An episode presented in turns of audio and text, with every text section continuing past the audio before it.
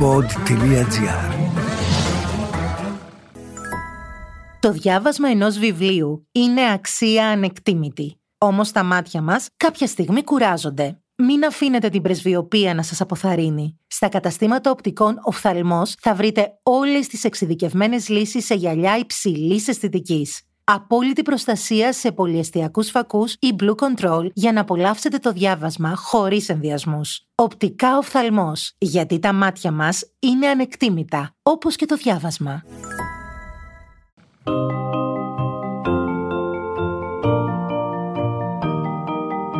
Τι κάνουν οι συγγραφείς όταν δεν γράφουν βιβλία, πού συναντούν τους ήρωές τους; Ο Βενιαμίν Φραγκλίνος είχε πει πως ο συγγραφέας είτε γράφει κάτι που αξίζει να διαβαστεί, είτε κάνει κάτι που αξίζει να γραφτεί. Ας ανακαλύψουμε μαζί τον άνθρωπο πίσω από το βιβλίο στο podcast «Συγγραφής εκτός βιβλίων» με την Κυριακή Μπεϊόγλου.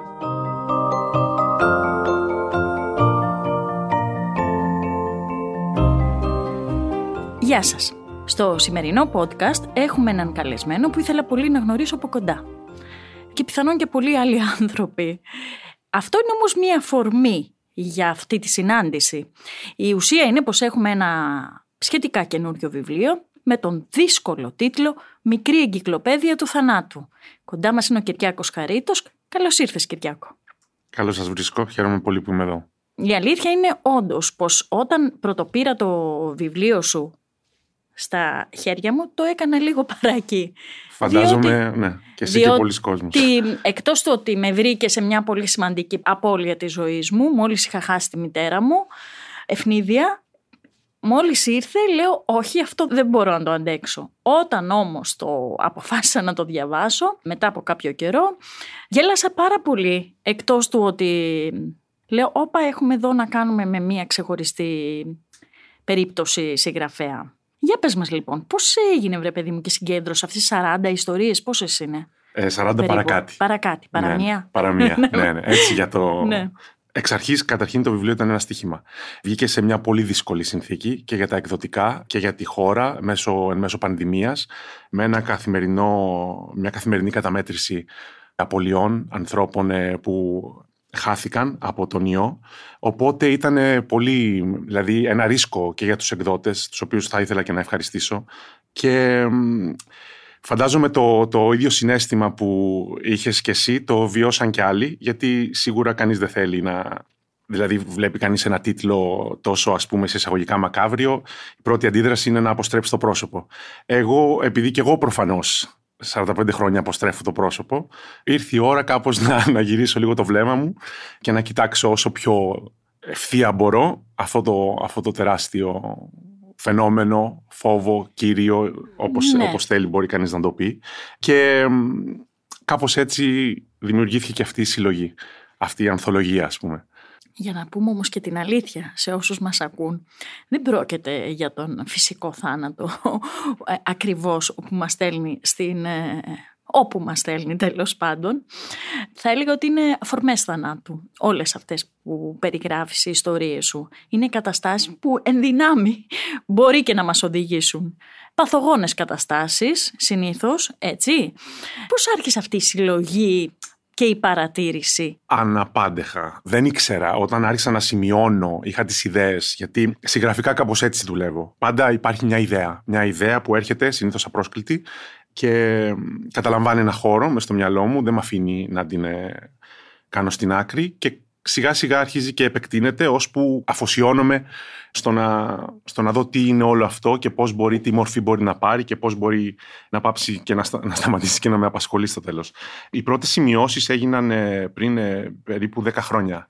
Γιατί θυμάμαι γιατί ήμουν στο εξωτερικό, όταν άρχισα να καταγράφω κάποιες κατηγορίες θανάτου, με την ελπίδα να συγκεντρωθούν περισσότερες, ώστε κάποια στιγμή όλο αυτό το υλικό να μπορέσει να, να γίνει το έργο που έχουμε σήμερα μπροστά μας.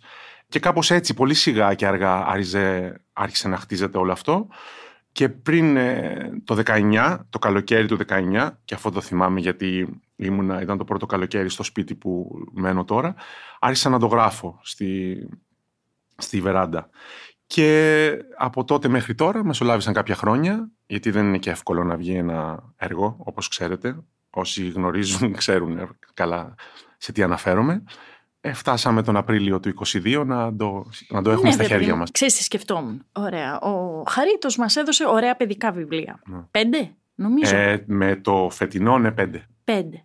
Πολύ ωραία. Τα έχω δει, τα έχω κοιτάξει, μ' αρέσει η εικονογράφησή τους, μ' αρέσει ο τρόπος που παρουσιάζει τη ζωή στα παιδιά. Όλα, όλα μ' αρέσουν πολύ. Και μετά έρχεται και μας βουτάει από το παιδικό αυτό σύμπαν Ο Ζόφος. στο, όχι στο ζόφο, στο υπαρξιακό. Ναι. Διότι οι ιστορίες σου εκεί μας χτυπούν, στο υπαρξιακό. Εγώ ταυτίστηκα τουλάχιστον με πέντε εκεί πέρα. Ναι. Και ίσως είναι και μικρή θάνατη της, ε, που βιώνουμε όλοι μέσα στη ζωή μας αναπόφευκτα, αλληλεπιδρώντας με άλλους ανθρώπους. Και εντάξει, από το παιδικό στο βαθιά υπαρξιακό, γιατί θα μπορούσα να χαρακτηρίσω και μικρά δοκίμια, έχει μία απόσταση. Δηλαδή δεν δεν ήρθε ρε παιδί μου κάτι άλλο λίγο πιο... Μέσα μας όμως όλες αυτές οι αποστάσεις δεν υπάρχουν. Μμ. Θέλω να πω, είμαστε, όλα αυτά είναι, ε, υπάρχουν μέσα μας. Ο ίδιος, ε, η ίδια η χαρά της ζωής ε, συνυπάρχει με τον δρόμο του θανάτου και του τέλους. Ο ενθουσιασμός, ε, ε, η οποιαδήποτε παιδικότητα συνυπάρχει με την ε, ματέωσή της και με την, ε, τη διάψευσή της, η οποιαδήποτε αισιοδοξία και με την απεσιοδοξία. Το πιστεύω ότι πολλές φορές χαράσουμε πολύ αυστηρά περιθώρια και σύνορα και σταμπαριζόμαστε ως ε, μηχανές παραγωγής ενός συγκεκριμένου πράγματος. Αυτός γράφει παιδικά βιβλία. Αυτός γράφει, ε, είναι συγγραφέας.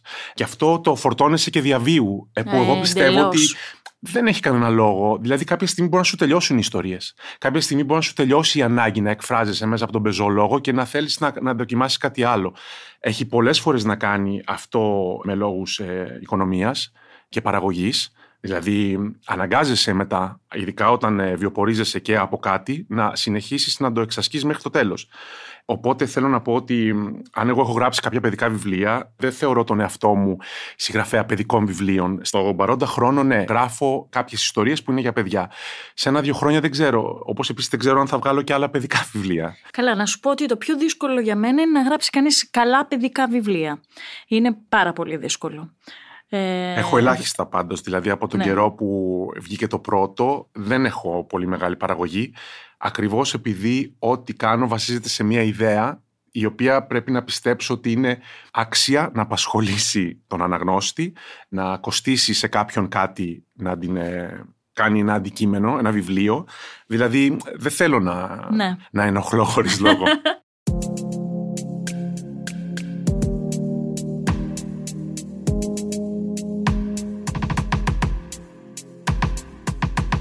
πάρουμε λίγο τα πράγματα από την αρχή. Ποιος είναι ο Κυριάκος Χαρίτος που μεγάλωσε και τα, στα παιδικά του χρόνια στην Αυστραλία. Μετά, δεν ξέρω, ήρθε στην Ελλάδα και πήγε στο Λονδίνο ή πήγε στο Λονδίνο και ήρθε στην Ελλάδα; Ε, Γεννήθηκα στη Χαλκίδα και πολύ νωρίς, αρχές δημοτικού, μεταναστεύσαμε στην Αυστραλία, όπου μείναμε για πέντε χρόνια. Δεν πετύχαμε ως οικογένεια μεταναστών. Και γενικά ήταν μια περίοδος αρκετά τραυματική, θα έλεγα, γιατί με το που. Ειδικά ε, εγώ ήμουν τυχερός, γιατί ήμουν και ο μικρότερος. Τα αδέρφια μου ήταν πιο άτυχα, γιατί ε, το βίωσαν όλο αυτό στην εφηβεία τους. Υπήρχε τεράστιο bullying, ε, πολύ μεγάλος ρατσισμός. Εγώ κάπως εντάχθηκα πιο εύκολα μέσα σε όλη αυτή την ε, πολυεθνική αγκαλιά, γιατί η Αυστραλία είναι μια χώρα που έχει πάρα πολλές, ε, πολλούς μετανάστες από όλα τα μέρη του κόσμου. Και με το που θεώρησα ότι εκείνη το σπίτι μου, ε, γυρίσαμε πάλι πίσω στη Χαλκίδα, όπου έμεινα τελείωσα κανονικά το γυμνάσιο και το λύκειο. Μετά ήρθε η Αθήνα, η μαγική Αθήνα, που είναι ένα μυθολογικό πρόσωπο σχεδόν. Στη... Τη βλέπεις ακόμη έτσι; Ναι, ε; ναι, και για πάντα. Δεν ξενέρωσες. Όχι, όχι, ποτέ δεν θα Εντάξει, μ' ξενερώσω. αρέσει. Θα, Πάμε. δεν θα ξενερώσω ποτέ. Ενδεχομένως και επειδή είμαι από, από μια μικρότερη πόλη και για μένα η Αθήνα ήταν ε, μια μεγάλη ελευθερία, μια μεγάλη αποκατάσταση, μια, ένας χώρος που μπορούσα να γίνω αυτό που θέλω. Μετά την Αθήνα και το Πάντιο έφυγα στο εξωτερικό για να κάνω τα μεταπτυχιακά μου. Στην Αγγλία είχα πολύ μεγάλη τρέλα και αγάπη για το θέατρο. Γι' αυτό και ασχολήθηκα με αυτό. Βρήκα δουλειά ως ηθοποιός εκεί, μέσα από το μεταπτυχιακό μου, όπου δούλεψα δύο-τρία χρόνια σε ένα περιπλανόμενο θίασο. Πες μου τι ρόλους έκανες. Είχα παίξει το Μεμφιστοφελή στο Α. Φάουστ. Αυτό... Ε, τυχαίο τώρα, όχι, συγγνώμη. Ε, είχαμε διασκευάσει το γλάρο, είχαμε κάνει μια άλλη κομμωδία που ήταν βασισμένη στο περιμένοντας τον κοντό. Ήταν γενικά μια μέθοδος να δουλεύει κανείς στα μεγάλα κείμενα με ελεύθερο τρόπο, πολύ σωματικό και με βέβαια τεράστιες επιρροές από τις τεχνικές του κλόουν. Ναι. Και Μάλιστα. εδώ μπορείς να βρεις ένα συνδετικό στοιχείο, γιατί ανέφερες ότι το βιβλίο έχει μέσα πάρα πολύ γέλιο. Μμμ. Ε, νομίζω ότι το γέλιο είναι το μεγαλύτερο όπλο που έχει κανείς απέναντι σε όλο αυτό το, το ζωφερό και ε, το... Ξέρεις τι, δεν Το έχει, μαύρο. δεν, είναι, δεν έχει κατά τη γνώμη μου πολύ γέλιο. Έχει αυτό το μηδίαμα που όταν το διαβάζεις, που είναι γλυκό πικρό, γιατί αναγνωρίζεις πράγματα που έχουμε σκεφτεί όλοι κάποια στιγμή. Πες μου όμως για τις ιστορίες για να καταλάβουν λίγο και οι ακροατές. Εγώ μπορώ να διαβάσω καταρχήν τους τίτλους, Ναι. οι οποίοι είναι ενδεικτικοί θα έλεγα. Ο θόρυβος που ακούτε είναι ένα βιβλίο που ξεφυλίζεται. Και οι τίτλοι είναι στο τέλος, ναι, σωστά από ό,τι θυμάμαι. Θα σας διαβάσω επιλεκτικά έτσι μερικούς. Ο θάνατος της υπερβολής. Ο θάνατος της μη αναγνώρισης. Ο θάνατος από έρωτα. Ο θάνατος της υπόσχεσης. Ο θάνατος ο λυτρωτικός. Ο θάνατος ο τηλεοπτικός ή ψευτοτραγικός. Ναι. Γέλασα πολύ εκεί. Ο θάνατος του θεϊκού αγγίγματος και ο θάνατος της οπισθοχώρησης. Τέλος, διάλεξε το θάνατο ως μέγα φωτιστή. Αυτός είναι από τους αγαπημένους μου. Ναι, και εμένα. Πες μας όμως για τις ιστορίες αυτές. Ποια είναι η αγαπημένης σου, ο, ο μέγας φωτιστής. Μ' αρέσει πάρα πολύ το μήνυμα και το βάζω εισαγωγικά, γιατί ε, Καλά. που, που βγαίνει από αυτή την ιστορία περί αποδοχής και περί κατανόησης. Μ' αρέσει η ανατροπή, το πώς κάτι τόσο μαύρο μπορεί να γίνει κάτι τόσο φωτεινό. Όλο αυτό το... Και νομίζω ότι έχει βγήκε και πολύ... Αυτό βγήκε πολύ φυσικά αυτή η ιστορία. Δηλαδή πολύ μ, effortless που λένε στα αγγλικά. Και κάποιες άλλες βέβαια αγαπώ πάρα πολύ. Στην ουσία προσπάθησα να, να, να χωρέσει στο μυαλό μου όλες αυτές τις διαφορετικές περιπτώσεις. Γιατί δεν είναι ένας ο θάνατος. Όπως δεν είμαστε κι εμείς ο ίδιος άνθρωπος. Ο καθένας έχει, όπως έχει τη ζωή του, σαν ένα κουστούμι που είναι ραμμένο πάνω του, έτσι είναι και ο θάνατός του. Και μ, όλο, όλο το, ο- η, η γενίκευση που, που βλέπουμε είναι απλά για, κα- καθαρά για λόγους οικονομίας.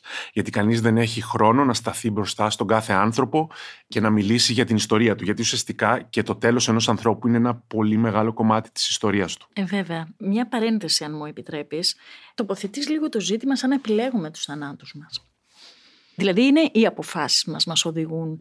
Το, βλέπω, το, έχουμε- το βλέπουμε μπροστά το έργο και δεν έχουμε τη συνειδητότητα να, το, να αποτρέψουμε τον επικείμενο θάνατο. Κάποιοι σίγουρα, κάποιοι σίγουρα είναι προϊόντα και δικών μας επιλογών, αποφάσεων ε, ή δρόμων που επιλέξαμε, αλλά κάποιοι άλλοι δεν έχουν να κάνουν και καθόλου με το πώς έχουμε εμείς ε, ζήσει τη ζωή μας.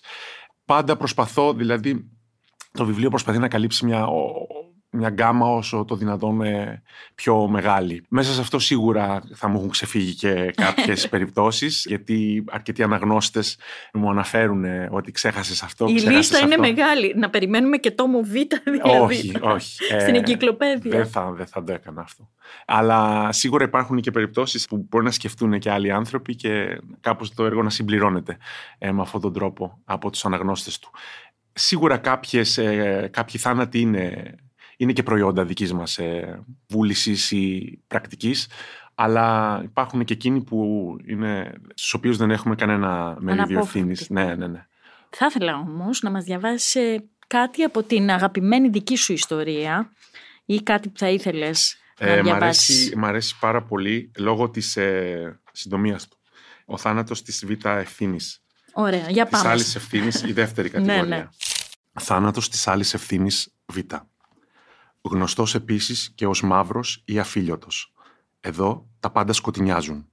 Μιλάμε για την πιο μαύρη εκδοχή και βεβαίως εκείνη που συναντά τη μεγαλύτερη αντίδραση, αντίσταση από τους εναπομείναντες, ενώ πολλές φορές αποτελεί αφορμή για ένα νέο κύκλο καθώς ονομάζεται αίματος. Και εδώ σαφώς υπάρχουν βαθμίδες, αποκλήσεις, αποχρώσεις. Εμβρασμό, ψυχρά, κατά παραγγελία, αιτιότητες, κίνητρα, σκοπή, φθόνος, χρήμα, πόθος, μίσος, κέρδος, ντροπή. Θα ήταν το μαύρο σπίτι στην άκρη του χωριού, με ένα κορμό πετσοκομμένο και αφήτρωτο στην άκρη της αυλής. Χρόνια. Εκεί που άλλοτε στεκόταν κάποιο δέντρο. Το καμένο σπίτι, έξω από τα σύνορα του χωριού, κοντά στα γκρεμνά, που καθώς οι διαβάτες περνούν, αποστρέφουν το βλέμμα. Φτύνουν. Δεν θα επεκταθούμε. Πώς μπορούμε να επεκταθούμε; Ε, είναι βαθιά υπαρξιακά τα, τα λόγια σου, οι ιστορίες σου, το, το γράψιμό σου. Πες μου αυτά που αγαπάς να διαβάζεις, γιατί όλα από εκεί ξεκινούν, εγώ νομίζω. Πρέπει να ομολογήσω ότι τα τελευταία δύο χρόνια κάπως αποσυνδέθηκα από τη χαρά της ανάγνωσης. Δεν ξέρω, νομίζω ότι συνέβη σε πάρα πολύ κόσμο πάρα μέσα στον πολύ, COVID. Πάρα πολλοί κόσμος. Ε, δεν μπορούσα να συναντηθώ, δεν μπορούσε το μυαλό μου να συγκεντρωθεί πάνω σε μια σελίδα. Ξαναρχόμουν, ξαναρχόμουν, την έπιανα από την αρχή. Αλλά γενικά τα βιβλία για μένα έχουν παίξει ένα ρόλο σωτηρίας και φαντάζομαι δεν είμαι ο μόνος, όσο πιο προβληματικά και τραυματικά και μοναχικά μεγαλώνεις, τόσο πιο πολύ νομίζω ο χώρος της φαντασίας και της μυθοπλασίας είναι η οικογένειά σου, το καταφύγιό σου, ένας χώρος που μπαίνεις και αισθάνεσαι ασφαλής. Και αυτό για μένα σίγουρα ήταν μια τεράστια παρηγοριά και μια τεράστια σωτηρία. Επίσης είχα την τύχη να έχω γονείς που, ειδικά η μητέρα μου, που από παιδιά μας έπαιρνε βιβλία. Τότε ε, ούτως ή άλλως οι επιλογές ήταν πολύ λιγότερες στα πράγματα που μπορούσε να πάρει κανείς δώρο σε ένα παιδί. Ή Ναι, βιβλίο ή, βέβαια. ή παιχνίδι θα ήταν. Βέβαια τα παιδιά δεν, χαι, δεν χαιρόντουσαν νομίζω όταν τους πήγαιναν βιβλία στα γενέθλια. Εμένα πάντως ήταν τα πιο Ε, μαγικά πράγματα που έχω να θυμηθώ από την παιδική μου ηλικία έχουν τη μορφή βιβλίων. Και έχω κάνει και μάλιστα και προσπάθεια να ξαναβρω εκείνες τις εκδόσεις σε μια προσπάθεια ναι, δηλαδή. εκείνες ναι. τις σπάνιες, έτσι. Οπότε υπήρχε πάντα αυτή η σχέση ε, με, το, με την ανάγνωση και με το βιβλίο ως αντικείμενο. Δηλαδή ήταν λατρευτικά αντικείμενα αυτά. Κάποια τα έχω ακόμα. Ναι, το Τα- τα φαντάζομαι. έχω ακόμα. εντάξει, είναι... Ε, Φετίχ. Ναι. Αγάπησα την ποίηση πολύ νωρίς. Ε, Μα ο λόγος σου είναι εντελώς ποιητικός, οφείλω να πω. Ευχαριστώ. Το, Και ελπίζω, ο- ναι. ε, πραγματικά, ενώ είναι πεζογραφήματα, ενώ είναι ιστορίες τροτές κλπ, εντελώς ποιητικές ιστορίες κατά τη γνώμη μου. Χαίρομαι γι' αυτό. Ελπίζω να, να είναι μέσα τεταγμένα, να μην, να μην ξεχυλίζει. Να μην, δηλαδή, μην κινδυνεύουμε. Ε, Όχι, δεν πατάρει. Ναι, αν αυτή- αυτό με ρωτάς. αυτό, αν η, βά- η βάρκα δεν πατάρει, ευτυχώς. Ε, αγάπησα πολύ την ποίηση και για πολλά χρόνια ε, με έλεγα ποιητή στον εαυτό μου. Και αυτό εκεί στην πιο κρίσιμη ηλικία, στα 16-17. Δηλαδή εκεί συνομιλούσα, κοιμόμουν με τον Λόρκα, με τον Ελίτη, με τον Ρεμπό. Δηλαδή με Μας αυτές τις- κατέστρεψαν, Κυριάκο αυτοί μου. ε, με έναν Μας τρόπο μας κατέστρεψαν, Με έναν αλλά από, τρόπο. και από την άλλη μας Ναι. κάνανε και αυτό που είμαστε. Γίνανε οι αδερφοί μας, ε, Ακριβώς. οι Οι μητέρες. σύντροφοι. Ναι, ναι, οι γονείς ναι, μας. ναι, Ε, ναι. δηλαδή, νιώθαμε κοντά τους πιο οικία από ό,τι νιώθαμε μέσα στην ε, φυσική μας οικογένεια. Εγώ είχα πάρα πολύ. Το, το, το νιώθα πάρα πολύ αυτό. Και ε, άλλωστε, πολλές φορές υπήρχε και. δεν ήταν και αποδεκτή. Ως, ε, ειδικά όσο πιο εγκληματικές ήταν αυτές οι, οι φωνές και οι Ε, φυσιογνωμίε, τόσο πιο πολύ οι γονείς μας. Ε, Ε, μόλις άνοιγαν ναι, ένα ναι, ναι. βιβλίο και διάβαζαν, ας πούμε, Υπήρχε κάτι. το που δεν- κλασικό, το τι είναι αυτά που διαβάζεις, παιδί μου. Ακριβώς, εμένα με Ε, έχουν στείλει και να, επειδή το είχα πάρει και από δανειστική βιβλιοθήκη, εκείνη την ώρα, μόλις το έφερα σπίτι, να το πάω πίσω. Πας πίσω. ναι. Ναι. Ναι, γιατί ήταν μια εισβολή του κακού μέσα στο, Ναι.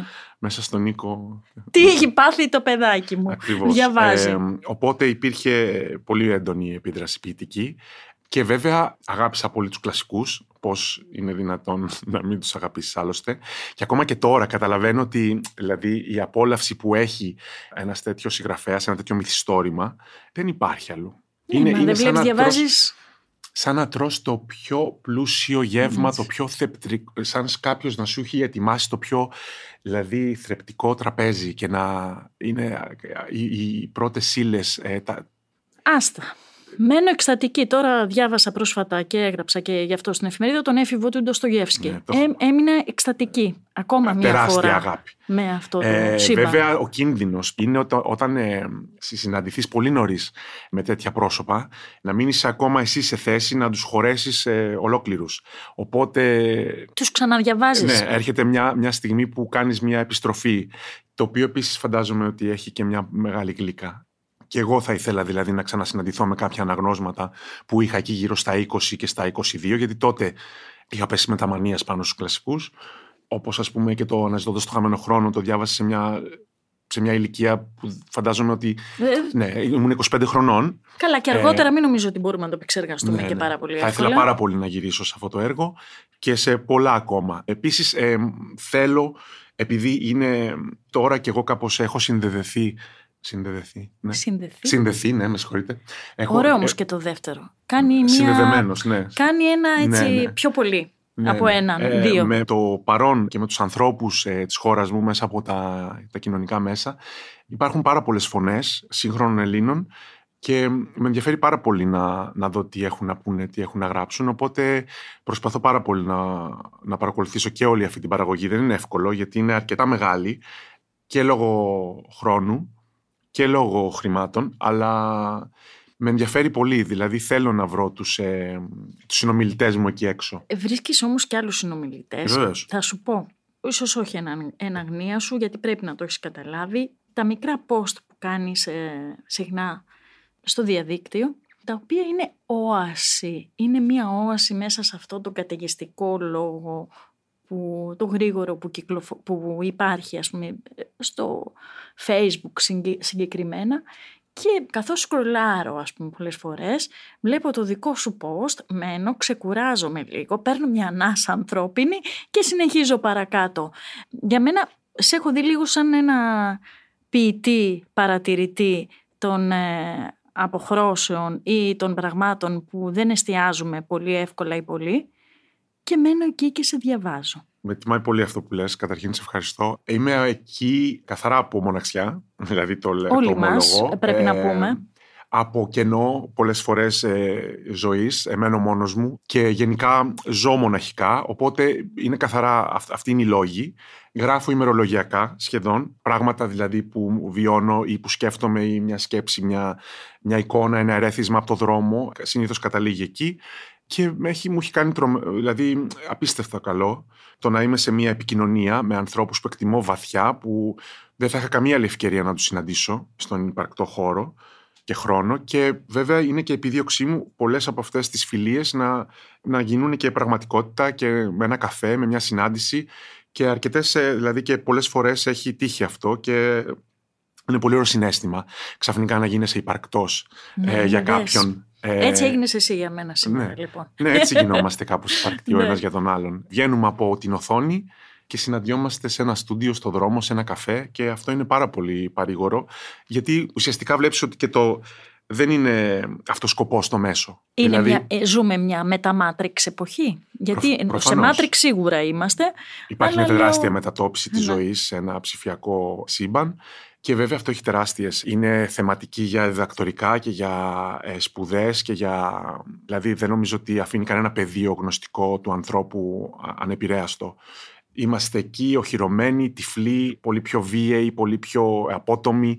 Δεν κοστίζει τίποτα η αγάπη εκεί πέρα, δεν κοστίζει τίποτα. Μισείς ελεύθερα, δωρεάν, χωρίς... ε, δηλαδή αν δεις το πού μπορεί να καταλήξει όλο αυτό, Είναι, ε, ναι, είναι, πολύ επικίνδυνο. ανατριχιαστικό. Είναι Θεωρείς ότι επικίνδυνο. έχει έρθει το τέλος του ανθρώπου με έναν τρόπο. Το τι εύχεται ο ένας τον άλλον. Σε έναν αντιφρονούντα, δηλαδή σε Ναι, έναν ναι, άνθρωπο που είναι απλά φοβερό. δεν συμφωνεί με σένα. Και βέβαια έχει και ένα τεράστιο εθισμό, Κυριακή. Ε, το έχω, και εγώ το βιώνω. Όλοι μας Ε, επίσης. Ε, η αποδοχή που ζει κανείς εκεί και η οποία βέβαια για κάποιο λόγο πολύ έξυπνο έχει μια αριθμητική μετάφραση, μεταφράζεται σε μαθηματικά, έτσι, σε νούμερα, σε κλικ, σε like, σε όλα Ε, αυτά. ναι, ποσοστό βέβαια. έχουν, δηλαδή είναι ποσοστά, δεν είναι μια Πόσο έννοια. καλά μας ήξερε αυτός ο τύπος που έφτιαξε το facebook, βρε Ναι, παιδί ναι, μου. ναι. Είναι τρομερό. Ε, αυτό είναι ένα. Και όταν δηλαδή παίρνεις μια δόση, έτσι, είναι σαν μια δόση Ναι, από μια βέβαια. ουσία αποδοχής, αγάπης και μετά τελειώνει αυτό, κρατάει μια-δυο μέρες. Μετά χρειάζεσαι να επιστρέψεις για να. Ναι, για, ναι, για ναι, να για ανανεώσεις, για να ε, την ανανεώσεις αυτό- αποδοχή. Αυτό, το συνέστημα, Ναι. αυτό το, αυτό το, Ε, αυτό το πάρα feeling. πολύ επικίνδυνο. Είναι πολύ επικίνδυνο. Ε, και διότι- εθιστικό. Εθιστικό. Ναι. Έχω δει ανθρώπους να στεναχωριούνται Κι απίστευτα εγώ. γιατί δεν παίρνουν like ας πούμε και εντάξει λέω έχουμε ξεφύγει. Κάποιες φορές ειδικά όταν είναι και για πράγματα δικά μας πολύ προσωπικά και εμείς μπαίνουμε στο τρυπάκι Ναι, ναι. λέμε οκ τι έγινε εδώ πέρα; Έχει τεράστιο ψυχοθεραπευτικό ε, ρόλο, σίγουρα. Ναι, ναι. Βλέπεις ότι οι άνθρωποι εκεί ανακοινώνουν, κοινοποιούν, μοιράζονται το πόνο τους, το πένθος τους, την απώλειά τους και μ, ενώ στην αρχή μπορεί να το κρίνεις, δηλαδή να πεις τώρα και εσύ τι κάνεις, Ναι, ρε παιδί μου. Ναι, είναι ναι. ένας τρόπος διαχείρισης, είναι ένας τρόπος μεταβίβασης ενός τεράστιου βάρους, ενός βουνού, να το κουβαλήσουμε όλοι, ας πούμε, ενδεχομένως. Δηλαδή πάρε εσύ μια πέτρα, να πάρω κι εγώ άλλη μία, ώστε αυτό το πράγμα κάπως να, να το αντέξεις. Εγώ δεν μπορώ να κρίνω. Ούτε ε, εγώ, αυτό πήγα να σου πω και εγώ τώρα. Εκεί δεν μπορώ να κρίνω. Δεν Συμπαραστέκομαι ναι. με αυτό το πολύ απλό και φαινομενικά, δεν ξέρω, μη ουσιαστικό τρόπο. Με, ένα, με ένα, ε, μια φατσούλα που κλαίει. Με, με μια, αντιδρώντας τέλος πάντων. Ναι, αντιδρώντας με, με, το, με τον κώδικα που μου δίνει ε, το σύστημα. Και ελπίζω ο άνθρωπος αυτός που βιώνει αυτό το πράγμα να κάπως να τον βοηθήσει όλο αυτό. Είναι πάντως είναι ένας τρόπος ε, να είμαστε κοντά. Harlem River, talk to me. Tell me what you think about. Harlem River, I'm in love, love, love, love.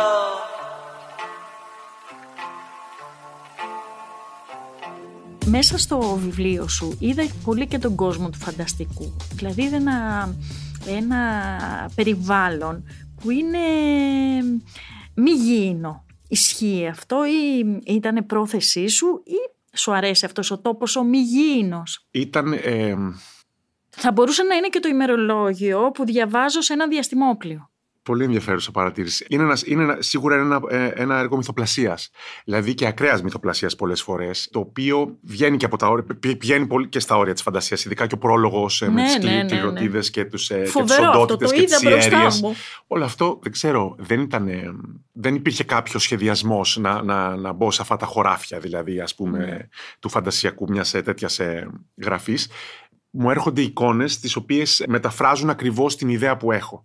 Γι' αυτό και πάρα πολλές περιπτώσεις μέσα θανάτων είναι σαν μικρές ταινιούλες. Ναι, ναι, είναι ναι, σεναριακές. Σου δείχνει ξεκάθαρα μία εικόνα. Δεν είναι ε, ένας λόγος αφαιρετικός ή. Βλέπεις χαρακτήρες, mm-hmm. βλέπεις συμπεριφορές, βλέπεις δράση, ε, αριστοτελική, ΑΒΓ. Το έχω πολύ έντονα αυτό το στοιχείο. Δηλαδή, μεταφράζονται τα πράγματα μέσα μου σε εικόνες και έτσι είναι και πολύ πιο εύκολο ο άλλος να, να καταλάβει και να νιώσει αυτό που θέλεις να πεις. Δηλαδή, όταν του το δίνεις ε, με, με, αυτόν τον τρόπο. Που φαντάζομαι ότι είναι και απλά ένας τρόπος, ε, δηλαδή, είναι ουσιαστικά η, η, το θεμέλιο και η ρίζα του μύθου. Δηλαδή, το, θα σου πω κάτι με μια ιστορία της παραβολής. Από εκεί νομίζω αντλούμε όλοι. Λες ε, κάπου μέσα στο βιβλίο, νομίζω στην εισαγωγή σου, ότι η μοίρα και το πεπρωμένο λέξει μας τελείωσαν κάπου ναι. το, το 80. ναι, ναι. Πασοκικές, κάπως έτσι είναι, ότι, ναι. ότι ήταν πολύ τηλεοπτικές. Το ζήσαμε και με τον παλιό ελληνικό κινηματογράφο πάρα πολύ που ναι, μας πήγε σε άλλα μονοπάτια. Ωστόσο, ποια είναι η σχέση σου ή η άποψή σου για το ζήτημα τύχη; Είναι πολύ σημαντικό πράγμα. Ε... Γιατί οι κληρωτίδε τις οποίες, ναι, ναι, ας ναι, πούμε, οι αίριέ σου. Μα δε, πώς εξηγεί κανείς όλα αυτά που μας συμβαίνουν; Δηλαδή, αν παρακολουθήσει κανείς την ιδιοσιογραφία, είναι σίγουρα τεράστιο μέρος της ζωής. Δηλαδή, αυτά τα ζάρια ούτε η πίστη, ούτε η θρησκεία, ούτε. Δηλαδή, μπορούν, να σε σταματήσουν από το να το πιστεύεις αυτό. Ναι, αλλά είναι, είναι τυχεότητα ή τύχη, ή μοίρα. Γιατί η τύχη μας πάει λίγο στο γραμμένο, στο Τυχαιο... πεπρωμένο. Ε, ναι. Η τυχεότητα είναι ζήτημα πολλών αλληλεπιδράσεων που βρισκόμαστε κι εμείς στη μέση και μας παρασέρνει μπάλα.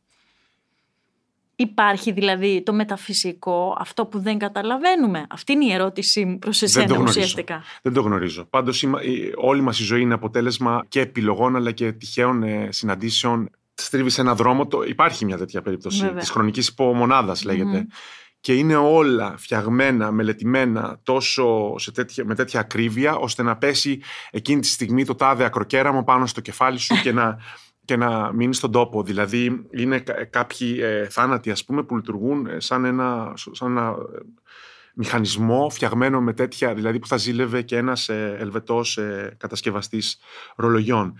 Νομίζω ότι είναι πολύ μεγάλος παράγοντας τύχης στη ζωή μας. Πέρα από ό,τι προσπάθει, δηλαδή όσο και να προσπαθούμε, όσο και να προσπαθούμε να, να, να, να ελέγξουμε ε, το τι θα μας συμβεί και το τι ζωή τελικά θα ζήσουμε, δεν μπορείς να το αφαιρέσεις όλο αυτό. Γιατί παράλληλα Θέλω να πω ότι ενώ εσύ βρίσκεσαι σε ένα ταξίδι προς τη δική σου ευτυχία, σκέψου ότι ταυτόχρονα στο ίδιο ταξίδι βρίσκονται και άλλοι πόσοι δισεκατομμύρια άνθρωποι είμαστε πάνω στον κόσμο. Άρα, δηλαδή, και των εκείνων οι ενέργειες, οι πράξεις, οι επιλογές, κάποια στιγμή θα έρθουν ίσως να συναντηθούν και να συγκρουστούν και με τη δική σου. Δηλαδή, το αυτοκίνητο εκείνο του κυρίου που πάει να πάρει γλυκά γιατί είναι τα γενέθλια της κόρης του, ενώ εσύ περνάς αμέριμνος με τα Walkman.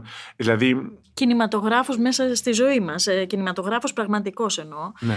Είναι μια καλή περίοδος αυτή συγκεκριμένη για σένα; Είναι ένα reboot, είναι μια επιστροφή. Ξαναβρίσκομαι στη χώρα μου μετά από πάρα πολλά χρόνια. Προσπαθώ να συνδεθώ με τους ανθρώπους εδώ, να συστηθώ με το έργο μου. Είναι σίγουρα μια καλή περίοδος και είμαι πάρα πολύ ευγνώμων για πάρα πολλά πράγματα. Ακόμα και για το γεγονός ότι βγήκε το βιβλίο, δεν είναι εύκολο και ούτε είναι δεδομένο να πιστέψει κάποιος στα λόγια σου και στο έργο σου και να το στηρίξει εμπράκτος, όχι. Είναι εξαιρετικές να πούμε και οι εκδόσεις ε, στερέωμα είναι εξαιρετικές εκδόσεις. Ήμουν πολύ τυχερός που βρέθηκα σε αυτό το σπίτι. Από εκεί και πέρα, Κυριακή, νομίζω ότι το γράφω και στο βιογραφικό μου αυτό και δεν το θεωρώ λίγο. Θεωρώ ότι είναι τη σημαντικότερη λέξη στο βιογραφικό μου. Προσπαθώ. Προσπαθεί. Έτσι Ναι. καταλήγει το ναι, ναι, βιογραφικό προσπαθώ. σου και πολύ και μου νομίζω άρεσε. ότι δεν μπορείς να κάνεις και κάτι άλλο. Δηλαδή, κάνε ό,τι καλύτερο μπορείς, με τον τρόπο που μπορείς. Έχω τεράστιες αγωνίες, έτσι. Και το συζητάω και με φίλους και με τον εκδότη. Δηλαδή και για κριτικές και για αυτά. Και... Αλλά δεν μπορείς. Όλοι μας, με ανθρώπινα πλάσματα δεν, είμαστε. δεν, δεν είσαι προτεραιότητα σε κάθε ατζέντα. Δεν είσαι το νούμερο ένα όνομα στη λίστα. Ο κόσμος δεν γυρίζει γύρω από εσένα. Κάνε αυτό που μπορείς με τον τρόπο σου. Τίμια, ε, μην πιστό στον εαυτό σου, γιατί πολλές φορές φτάνεις και να σε αμφισβητείς. Δηλαδή, όταν θέλω να πω ότι συγγραφέα σε κάνουν οι άνθρωποι, οι αναγνώστες και ο χρόνος. Δεν είναι αυτό να κηρύσσεσαι έτσι, δεν είναι συγγραφέας; Σίγουρα. Είναι... Οπότε όταν ε, αυτό αργεί ή δεν έρχεται στο χρόνο που θέλεις εσύ, μέσα σου μπορείς να είσαι πεπισμένος ότι σε 20 χρόνια από τώρα υπάρχει ένα Νόμπελ με το όνομά σου. δεν έχει σημασία. Αν αυτό δεν το πει ο λαός, ο Δήμος, έτσι, Έτσι. δεν έχεις. Όπως και το να γράφουμε πράγματα τα οποία είναι σε ένα σιρτάρι, δεν, ε, δεν Έτσι. έχουν κανένα Στο νόημα. σιρτάρι σου τι υπάρχει τώρα που μπορεί και να βγει; Για πες. Ε, έχω δουλειά για πολλά. Αν, αν καθόμουν και μπορούσα, και το μπορούσα δεν το εννοώ μόνο από χρονική άποψη.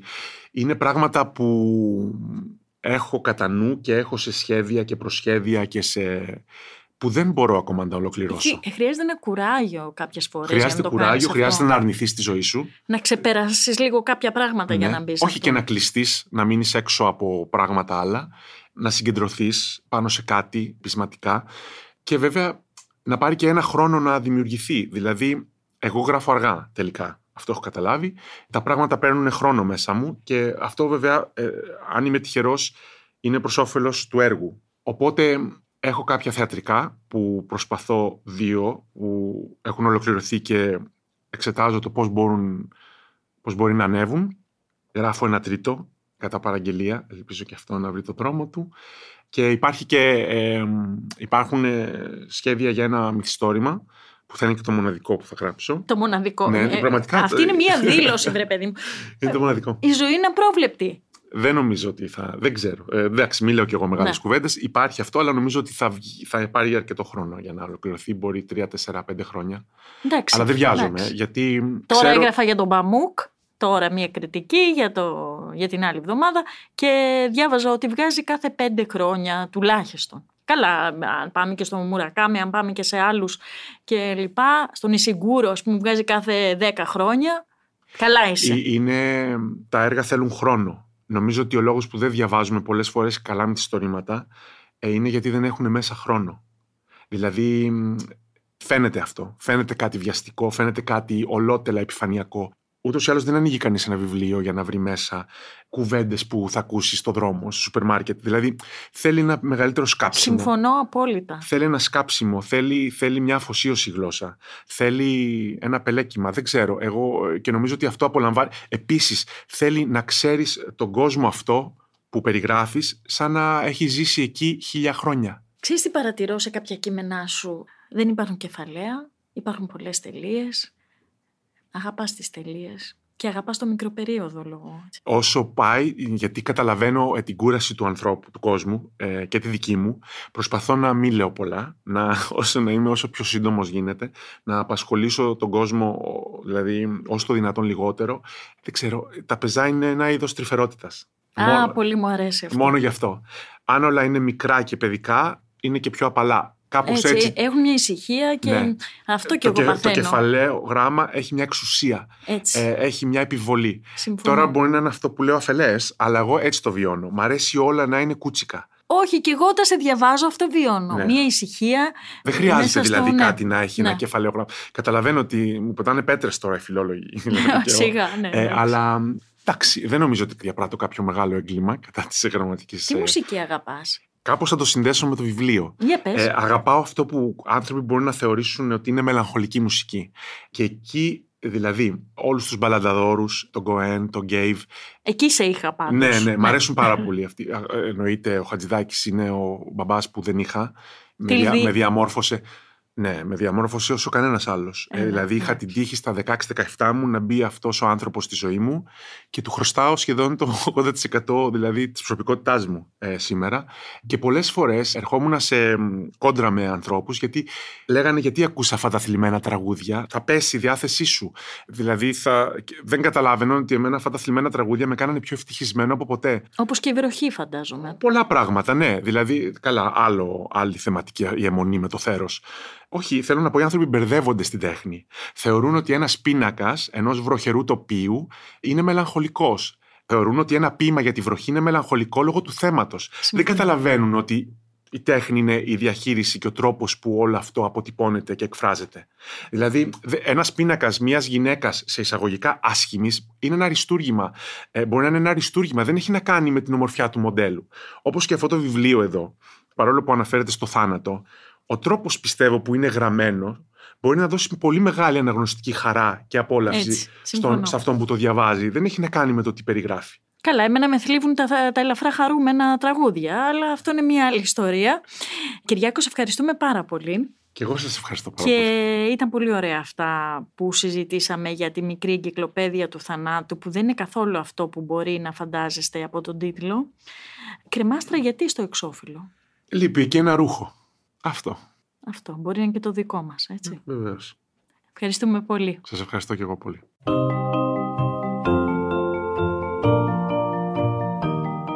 Ακούσατε το podcast «Συγγραφής εκτός βιβλίων» με την Κυριακή Μπεϊόγλου, μια παραγωγή του pod.gr. Αναζητήστε τα podcast που σας ενδιαφέρουν στο pod.gr, Spotify, Apple Podcast, Google Podcast και σε όποια άλλη εφαρμογή ακούτε podcast από το κινητό σας.